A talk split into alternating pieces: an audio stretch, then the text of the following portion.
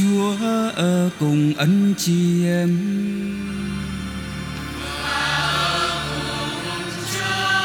Tin mừng Chúa Giêsu Kitô theo Thánh Matthew.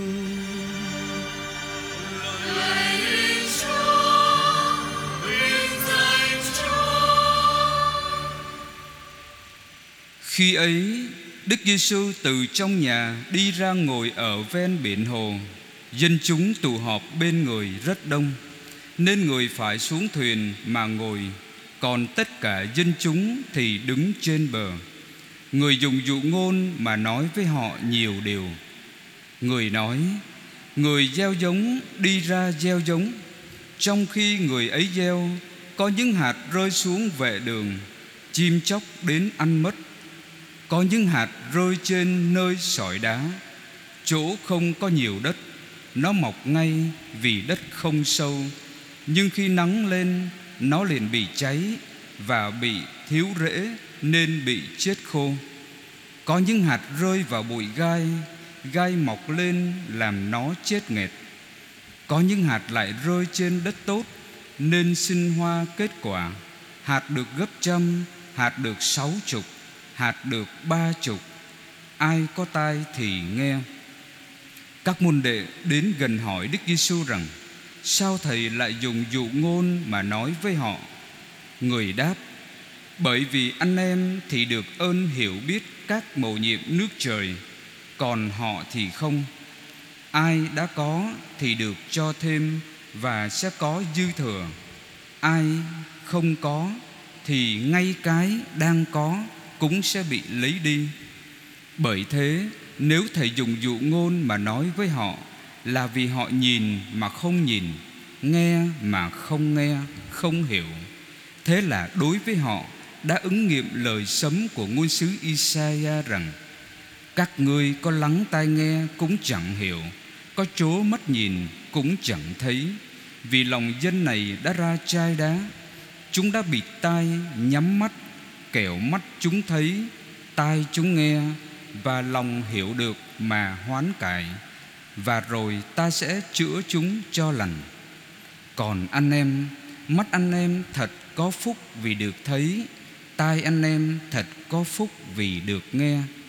Quả thế, Thầy bảo thật anh em, nhiều ngôn sứ và nhiều người công chính đã mong mỏi thấy điều anh em đang thấy mà không được thấy, nghe điều anh em đang nghe mà không được nghe. Vậy anh em hãy nghe dụ ngôn người gieo giống. Hễ ai nghe lời rao giảng nước trời mà không hiểu, thì quỷ dữ đến cướp đi điều đã gieo trong lòng người ấy. Đó là kẻ đã được gieo bên vệ đường. Còn kẻ được gieo trên nơi sỏi đá, đó là kẻ nghe lời và liền vui vẻ đón nhận, nhưng nó không đâm rễ mà là kẻ nông nổi nhất thời. Khi gặp gian nan hay bị ngược đãi vì lời, nó vấp ngã ngay. Còn kẻ được gieo vào bụi gai, đó là kẻ nghe lời, những nỗi lo lắng sự đời và bả vinh hoa phú quý bóp nghẹt lời, khiến lời không sinh hoa kết quả. Còn kẻ được gieo trên đất tốt, đó là kẻ nghe lời và hiểu, thì tất nhiên sinh hoa kết quả và làm ra, kẻ được gấp trăm, kẻ được sáu chục, kẻ được ba chục. Đó là lời Chúa.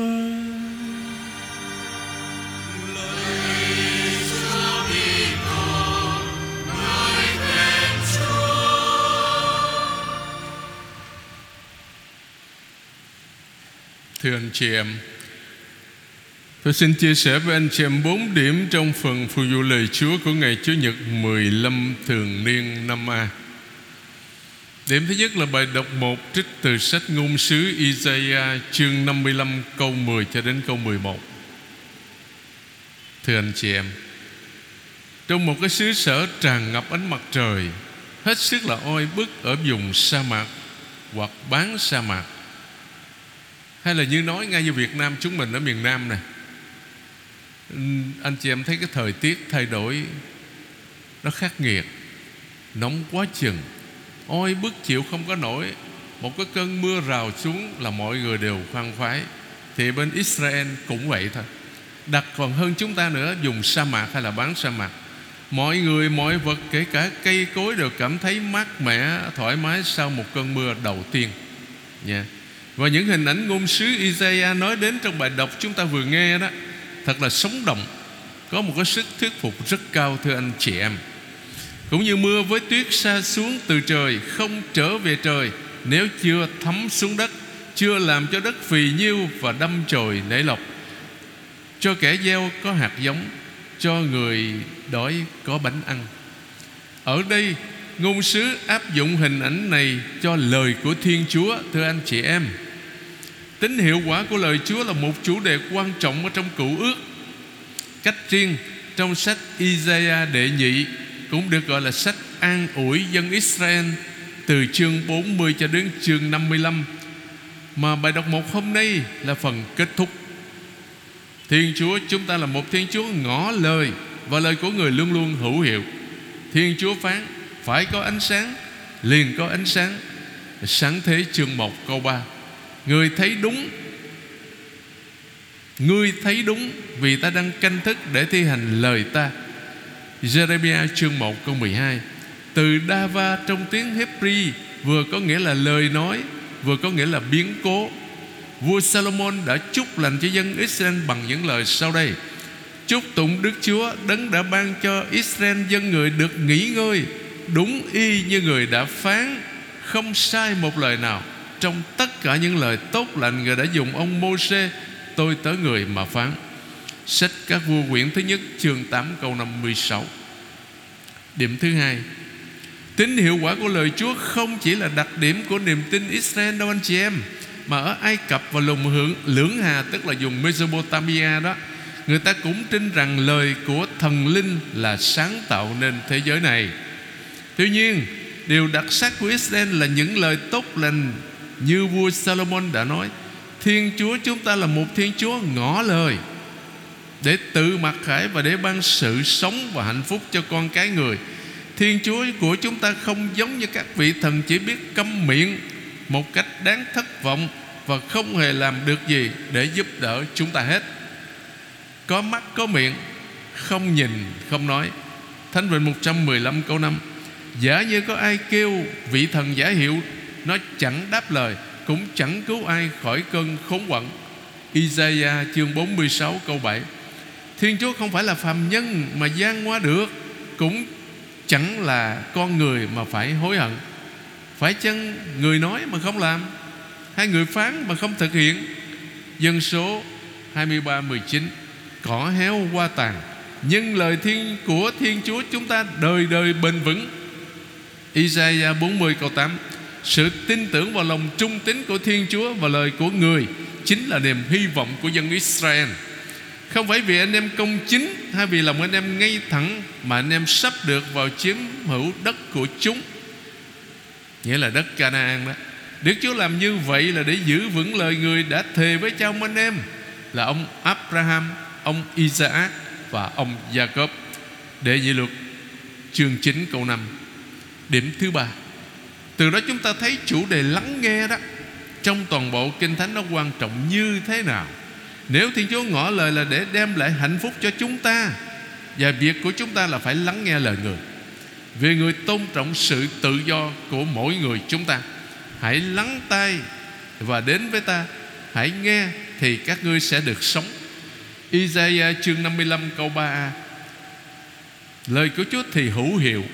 Đó là ý nghĩa của bài đọc một hôm nay, thưa anh chị em. Nhưng với một điều kiện không thể thiếu là phải có thửa đất màu mỡ, thì lời đó mới đem lại hiệu quả cho người nghe mà chúng ta nghe đọc trong bài tin mừng. Nghĩa là chúng ta lắng nghe lời Chúa, nhưng mà chúng ta phải chuẩn bị tâm hồn thật tốt để lời Chúa được gieo vào lòng chúng ta thì sinh qua kết quả.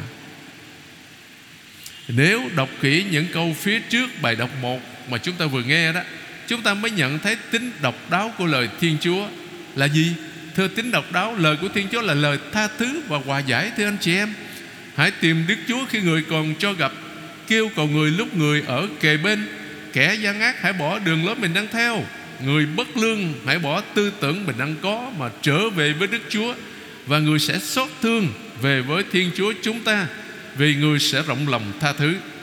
Thật vậy, tư tưởng của ta không phải là tư tưởng của các ngươi. Isaiah chương năm mươi lăm câu sáu cho đến câu tám. Sứ mệnh được bàn đến ở đây thì lời ta cũng vậy. Một khi xuất phát từ miệng ta sẽ không trở về với ta nếu chưa đạt được kết quả.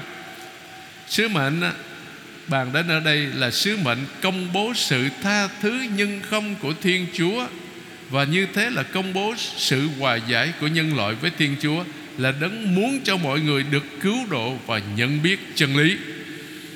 Thứ, thứ nhất Ti-mô-thê chương hai câu bốn. Do đó, người đã sai ngôi lời của người là Đức Giê-xu Ki-tô đến thế gian.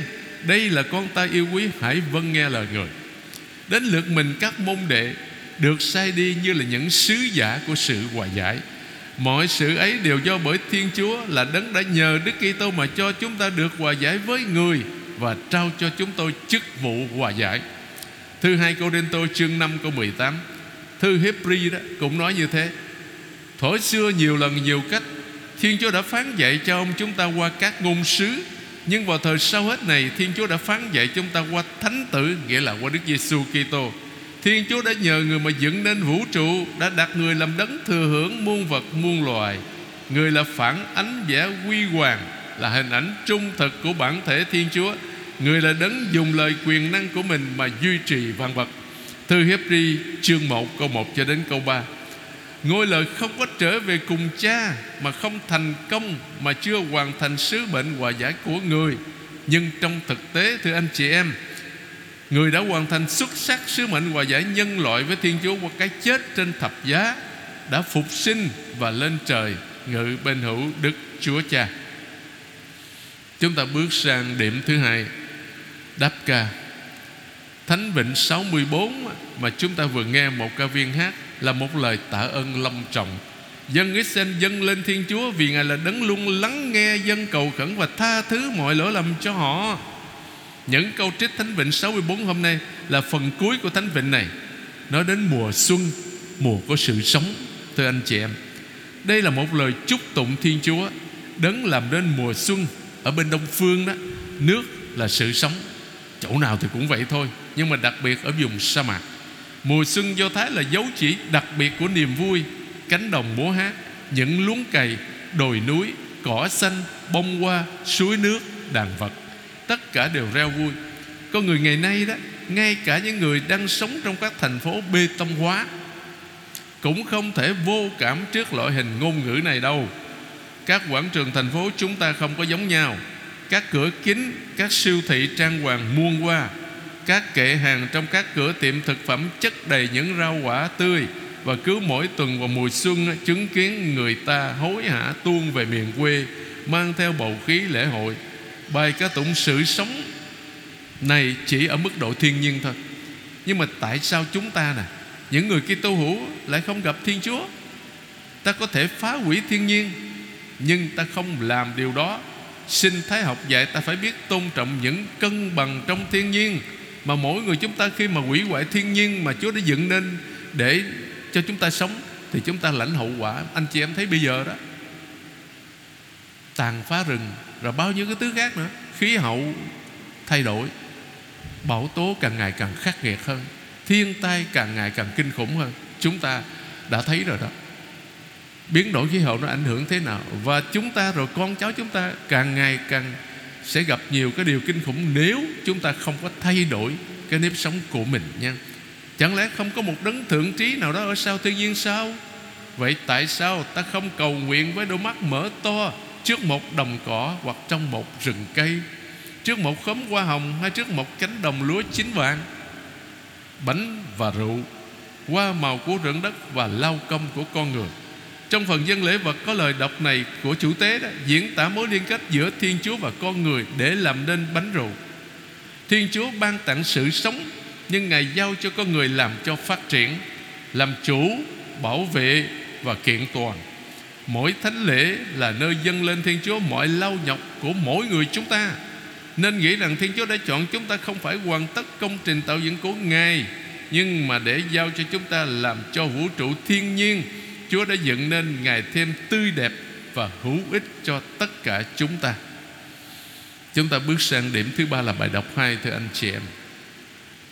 Trích từ thư Thánh Phaolô tông đồ gửi tín hữu Roma chương tám câu mười tám cho đến hai mươi ba. Thưa anh chị em, khởi đầu chương tám đó, Thánh Phaolô quả quyết rằng nhờ phục sinh của Đức Kitô, thần khí làm cho chúng ta trở thành nghĩa tử. Nhờ đó chúng ta có thể được kêu lên Abba, Cha ơi. Thư Roma chương tám câu mười lăm, bài giải thoát chúng ta khỏi mọi nô lệ tội lỗi. Trong bài đọc hai chúng ta vừa nghe đó, lời quả quyết về định mệnh, hạnh phúc và vinh quang được nhấn mạnh hơn. Tuy nhiên, Thánh Phaolô nói rõ rằng việc đó chưa đến mà đang được thực hiện. Nên hiện giờ trong thực tế chúng ta vẫn còn gặp đau khổ trong cuộc lữ hành trần thế này, anh chị em. Ai trong chúng ta cũng gặp hết. Một cơn đau đớn mà Kinh Thánh thường so sánh với cơn đau của người phụ nữ sắp sinh con, cần phải vượt qua, vì chúng ta phải nhìn thấy đó là những dấu chỉ báo trước hạnh phúc trong tương lai. Điều Thánh Phaolô muốn nhấn mạnh là sự liên đới giữa thiên nhiên và nhân loại. Con người và vũ trụ có cùng một số phận như nhau, không có khác gì hết, anh chị em. Hiện nay đó, khoa học về môi trường đó, đạt tới thời hoàng kim rực rỡ, và từ nay về sau việc bảo vệ môi trường sống của nhân loại luôn được đề cập tới trong các cuộc tranh luận xã hội bất cứ nơi nào trên thế giới, anh chị em. Có lẽ người Kitô hữu của thế kỷ hai mươi mốt là chúng ta nè, nhạy cảm hơn tổ tiên chúng ta trước đây về sự liên đới giữa con người và vũ trụ mà Thánh Phaolô gợi ý. Đức Thánh Cha Francisco trong thông điệp Laudato Si đã đưa ra một cái nhìn mới về mối liên hệ giữa Thiên Chúa, nhân loại và trái đất. Người trích dẫn chương tám của thư Roma, trong đó Thánh Phaolô phát họa một thọ tạo đã lâm vào cảnh hư ảo. Theo ý muốn của đấng tạo hóa, con cái Adam phải làm chủ mọi loài thọ tạo, nhưng vì việc này khiến cho vũ trụ thiên nhiên trở nên nô lệ cho tính ích kỷ của con người chúng ta và làm ngược lại ý muốn của Thiên Chúa. Vì thế cùng chìm đắm trong đau khổ, bất hạnh với nhau. Ta nhớ lại lời Thiên Chúa đã nói với ông Adam nha, sau khi ông bà phạm tội trong vườn địa đàng đó. Vì ngươi đã nghe lời vợ và ăn trái cây mà ta đã truyền cho ngươi rằng ngươi đừng ăn, nên đất đai bị nguyền rủa vì ngươi. Ngươi sẽ phải cực nhọc mọi ngày trong đời ngươi mới kiếm được miếng ăn từ đất mà ra. Sáng thế chương ba câu mười bảy. Tuy nhiên, đợi tới lúc nhân loại và vũ trụ từ lâu liên đới với nhau trong bất hạnh sẽ đồng hành với nhau trên con đường đi đến vinh quang và tìm lại được sự tự do. Cựu ước đã gợi lên hình ảnh một cộng đoàn tràn ngập hạnh phúc và niềm vui, nối kết nhân loại với thiên nhiên, và một ngày lành tháng tốt như ngôn sứ Isaiah đã nói: phải các ngươi sẽ ra đi mừng rỡ hân hoan, rồi lũ lượt kéo về bình an vô sự. Trước mặt các ngươi đồi núi sẽ cất giọng reo hò, cây cỏ ngoài đồng sẽ vỗ tay. Isaiah chương năm mươi lăm câu mười hai. Và cuối cùng, thưa anh chị em, đó là bài tin mừng Matthew chương mười ba câu một cho đến hai mươi ba. Dụ ngôn người gieo giống rất là quen thuộc với đối tất cả chúng ta. Ở trong bài tin mừng, Chúa Giêsu đã giải thích cái ý nghĩa dụ ngôn. Ở đây tôi không có lặp lại điều đó, tôi nói điều khác nha anh chị em nha. Thưa anh chị em, những câu chuyện trong chương mười ba của tin mừng Matthew đó quen gọi là những dụ ngôn ven biển hồ về nước trời. Thánh Matthew gom lại tất cả là bảy dụ ngôn. Đây là những câu chuyện đặt ra dựa theo phong tục và nếp sống ở trong xã hội Do Thái ngày xưa. Để làm gì? Thưa, nhằm trình bày một giáo lý nào đó trong lĩnh vực siêu nhiên. Giữa hình ảnh tự nhiên và giáo lý siêu nhiên có một điểm nào đó giống nhau mà người đọc phải tìm cho ra mới nắm được ý nghĩa khách quan của dụ ngôn. Ý nghĩa nguyên thủy của dụ ngôn người gieo giống đó hình như nằm trong hạt lúa giống. Chúa Giêsu muốn nhấn mạnh đến hiệu năng của ơn Chúa, nước trời, lời Chúa. Việc Chúa làm sẵn có một tiềm lực đem lại hiệu quả gấp trăm. Nếu hiệu quả là mùa màng đó không có hay không được như ý thì đó không phải là tại ơn Chúa, tại hạt thóc giống. Như vậy, dụ ngôn là một lời mời gọi tin tưởng vào sức mạnh của ơn Chúa, của việc Chúa làm. Thứ hai, tại sao Chúa Giêsu lại dùng dụ ngôn mà nói?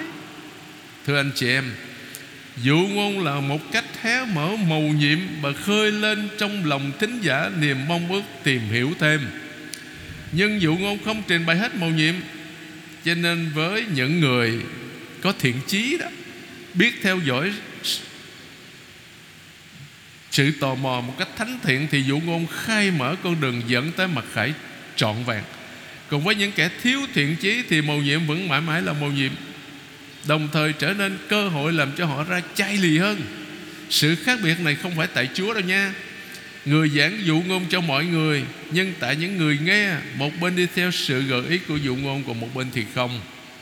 Ai có thì được cho thêm và sẽ có dư thừa, còn ai không có thì ngay cái đang có cũng sẽ bị lấy đi. Tôi muốn giải thích anh chị em hiểu, nhiều khi anh chị em nói khó hiểu quá nha. Có lẽ phải hiểu về những người Israel thời Chúa Giêsu là những kẻ đang có đức tin truyền thống. Đức tin này hướng về đấng Mêsia như đối tượng chính. Nhưng trong số này có những người nghe theo Chúa Giêsu thì được cho thêm, tức là được ơn hiểu biết các mầu nhiệm nước trời. Còn những người khác thì ngay cái đang có, tức là lòng tin truyền thống cũng sẽ bị lấy đi, lấy mất.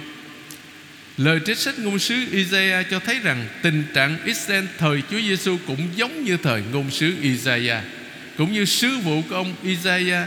Lời giảng của Chúa Giêsu đã trở nên dịp cho dân Israel cứng lòng và đổ vỡ. Thánh Mát-thêu thấy cách Chúa Giêsu giảng cho giới bình dân bằng dụ ngôn như thế đã được tiên báo trong lời sấm của Thánh Vịnh bảy mươi tám câu hai. Mở miệng ra tôi sẽ nói đôi lời huấn dụ, công bố điều quyền bí thuở xa xưa. Thật ra tác giả Thánh Vịnh này có ý nói đến lịch sử Israel từ khi ra khỏi Ai Cập cho đến triều đại vua David, và đưa ra ánh sáng những kỳ công Thiên Chúa đã thực hiện trong thời kỳ đó, để khuyến khích mọi người thượng tôn luật pháp của Chúa và trung thành với vua. Thánh Vịnh được áp dụng vào Chúa Giêsu theo nghĩa những sự việc lịch sử xưa là hình bóng báo trước những thực tại nước trời mà Chúa Giêsu trình bày qua các dụ ngôn, và việc thiết lập triều đại vua David cũng báo trước việc Chúa Giêsu thiết lập nước trời. Giải thích dụ ngôn người gieo giống đó theo Marco chương bốn câu mười và Luca chương tám câu chín, thì các môn đệ hỏi Chúa về ý nghĩa dụ ngôn người gieo giống. Chúng ta có thể hiểu như thế này: lời giải thích là của giáo hội, muốn biến dụ ngôn về lời Chúa thành dụ ngôn về thái độ khác nhau của những ai đón nghe lời Chúa. Một khi đã chấp nhận tiềm năng của lời Chúa, có thể sinh thôi để nở gấp trăm, thì mỗi người tín hữu chúng ta đó phải cộng tác tối đa để lời đó thật sự mang lại kết quả tối đa. Thưa anh chị em, nghĩa là mỗi người chúng ta lắng nghe lời Chúa, nhưng mà chuẩn bị cái tâm hồn thật tốt để lời Chúa chúng ta lắng nghe đó sinh sôi nảy nở, và để lời Chúa tác động đến mọi suy nghĩ, mọi lời nói, mọi việc làm, tới cái cách gọi là ứng xử của chúng ta trong đời sống đức tin thường ngày. Thưa anh chị em, lời Chúa như tôi đã nói ở đầu thánh lễ có một tầm quan trọng vô cùng đặc biệt trong đời sống hội thánh, cũng như trong đời sống đức tin của từng người chúng ta. Và vì sống đạo là sống theo lời Chúa dạy ở trong Kinh Thánh, đặc biệt là trong các tin mừng đó. Vì khi siêng năng đọc lời Chúa, lắng nghe lời Chúa, suy niệm và đem ra thực hành trong đời sống đức tin thường ngày đó, thì người tín hữu chúng ta sẽ xây dựng ngôi nhà đức tin của mình trên nền đá tảng vững chắc. Dù phong ba, dù bão táp mạnh đến đâu đi nữa cũng không làm cho ngôi nhà đó sụp đổ. Còn nếu chúng ta thì mà sống đạo theo một cái tình cảm tôn giáo đó, thì khi gặp khó khăn sẽ sụp đổ, thì anh chị chắc chắn như vậy. Hưởng ứng là kêu gọi của Hội đồng Giám mục Việt Nam, Đức Tổng Du Xe của chúng ta đã tặng cho mỗi gia đình tại Tổng giáo phận thành phố này một cái quyển tin mừng theo Thánh Mát-thêu, tức là năm nay năm A đó, với cái ước mong tha thiết là anh chị em hãy đọc lời Chúa mỗi ngày ở trong gia đình, để lời Chúa thấm nhập và biến đổi mỗi người chúng ta ngày càng nên giống Chúa Giêsu hơn trong đời sống yêu thương và phục vụ. Lạy Chúa là Thiên Chúa cứu độ chúng con, chúng con dâng lời ca tụng Chúa thật là điều phải đạo. Vì nhờ Đức Kitô, Chúa đã viếng thăm trái đất này và cho thiên hạ được no đầy ân phúc. Những nơi đã khô cằn vì tội lỗi, Chúa đổ mưa ân sủng chứa chan. Những nơi giáo hội đã dày công gieo vải, Chúa cho một mùa gặt phong phú dồi dào. Ước chi mọi người trên thế giới hôm nay nhờ ơn Chúa Thánh Thần hướng dẫn biết nhận ra những việc những việc kỳ diệu Chúa đã làm mà không ngừng cất tiếng ngợi khen. Trong đời sống đức tin thường ngày, anh chị em có thường xuyên đọc lời Chúa và đem ra thực hành chưa?